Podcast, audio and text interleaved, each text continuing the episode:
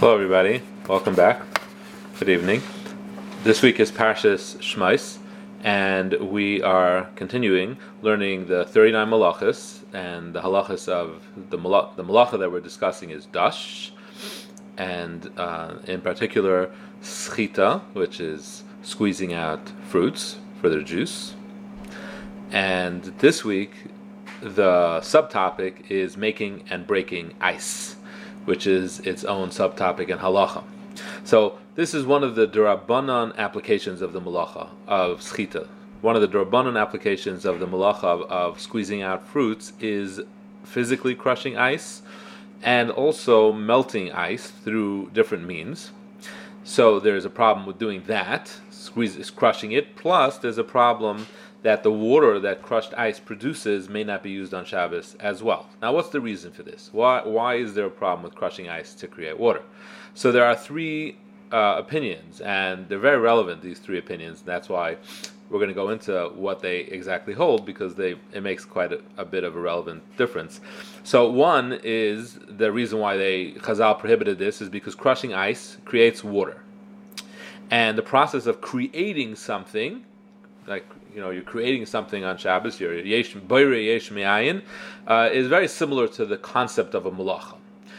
All the malachas are in essence creating something. So when you create water out of ice, you're creating something, and therefore Chazal saw fit to prohibit it as a malacha. This is what Rashi says. That's his understanding of why you're not allowed to crush ice on Shabbos. The second opinion is really why it is attributed to the Malach of Schita. The, the second opinion is the other Rishonim. They say that the fact that water comes out of ice when you crush it makes it very similar to schita, where you squeeze the fruit and liquid comes out.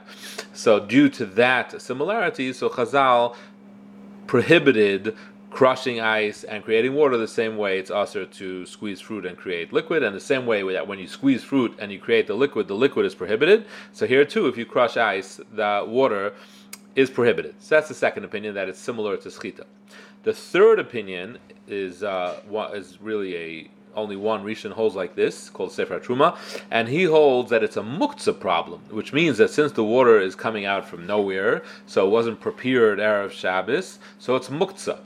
It's muktzah, it's noilad, it's kind of muktzah. And that's the problem. That's why you're not allowed to use the water.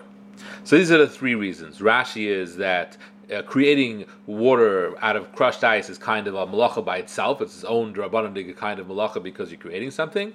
Uh, squeezing ice to create water looks like schita, looks like squeezing fruit. And the third reason is because of a muktzah kind of problem of nela. Okay, now, what's the difference between these these pshatim? Is how far we go with this Isser. Now, the Gemara only says this issue regarding crushing ice.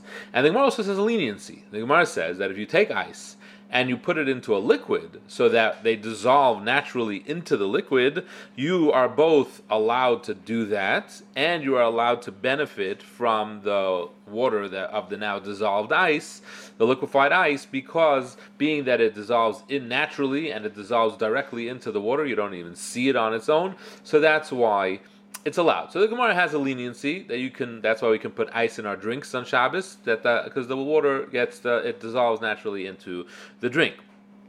But now the question is, which is going to be relevant, is how about if we take it beyond ice? For example, uh, you have meat that has congealed gravy, or chicken that has congealed gravy, and if you let it warm up, a little bit beyond room temperature, not yatzalat but you just put it near a crock pot. Will never get very hot, but it will liquefy that gravy. Is that also included in this problem of of, uh, of crushing ice?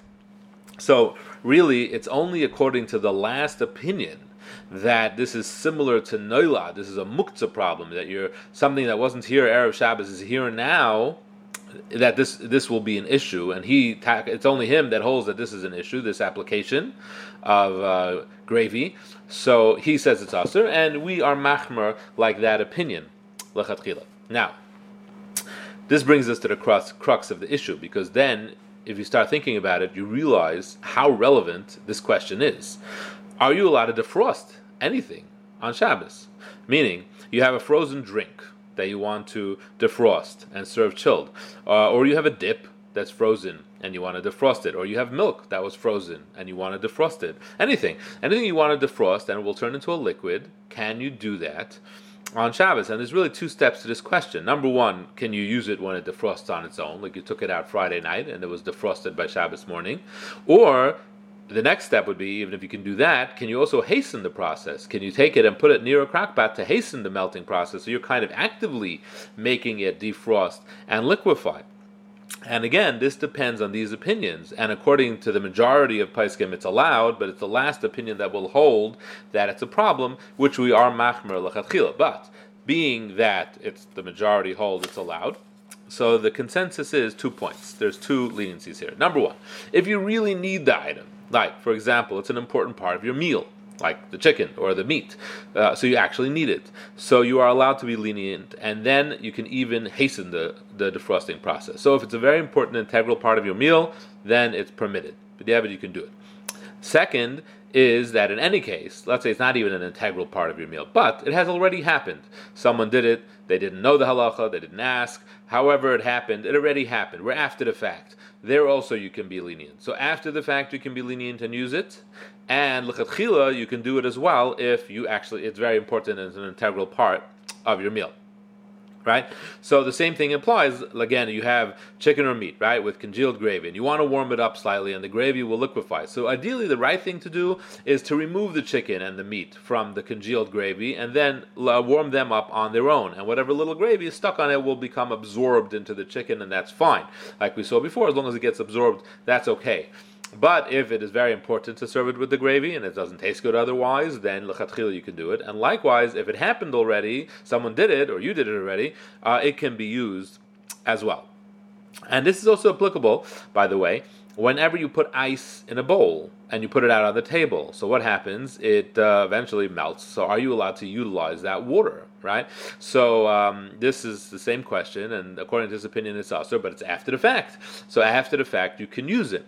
Ideally, what you're actually supposed to do is put a little water into the ice bowl. Why? Because then you have the leniency that the Gemara said that as soon as the, li- the, ice melts, it's melting directly into the water, and you can't even see it. So then you'll have the Gemara's leniency, and then you're definitely in the clear. So that's the right way to do it. But even if you didn't, um, it can be that water would be able to be used. Now, an important, another important point is that this is all only Shabbos, but on Yantiv, this is not a problem. Um, why is a good question, but it's not, and thankfully it's not, because otherwise, you know, we defrost soup on Yantiv and all the different things we defrost. Uh, that would be an issue. So on Yantiv, it's not an issue at all. Um, another application of this halacha is causing snow to melt. Now, in Shulchan Aruch, it talks about a couple of very creative ways to melt snow, which we won't get into. But the more common application nowadays is: Are you allowed to spread salt on ice and snow? uh, in order to clear your walkway to make it safe to walk. Uh, essentially, it sounds like that should be prohibited because you're causing it to melt. It's like you're crushing it by pour, pouring uh, salt on it, and it's very similar to something the Shulchan Aruch says you can't do. However, this is allowed. Uh, there's a number of reasons. It's a little academic, not so important for us. But more, we should. One of those reasons, not the least of which, is that it's of nefashis, nefesh. It's unsafe, uh, and do, when things are unsafe, we do allow uh, doing things which are only asur rabbanan, certainly when it's a, que- a muksa kind of question. So there are certain things that are allowed, and this is allowed. So you are allowed to spread salt. Obviously, if there's no carrying problem, it has to be placed as an eruv, you are allowed to spread salt to make it safe to walk. So now this is all about defrosting.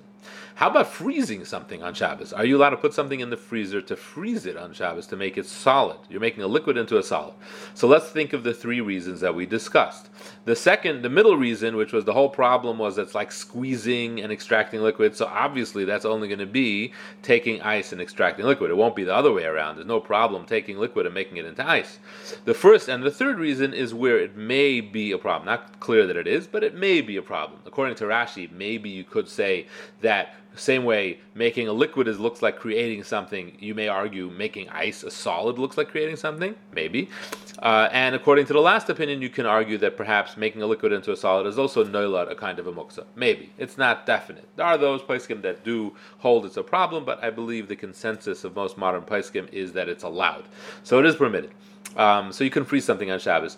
Another application of that as you may have noticed on the whipped cream containers, uh, the frum brands, it says please ask your Rav before using on Shabbos and Yantav? And that's the same question because in the can it is a liquid, and then when you spray it out, it turns into a solid. So it's the same question of freezing ice. So you have now officially just consulted with your Rav, so now you can use it on Shabbos and on Yantav.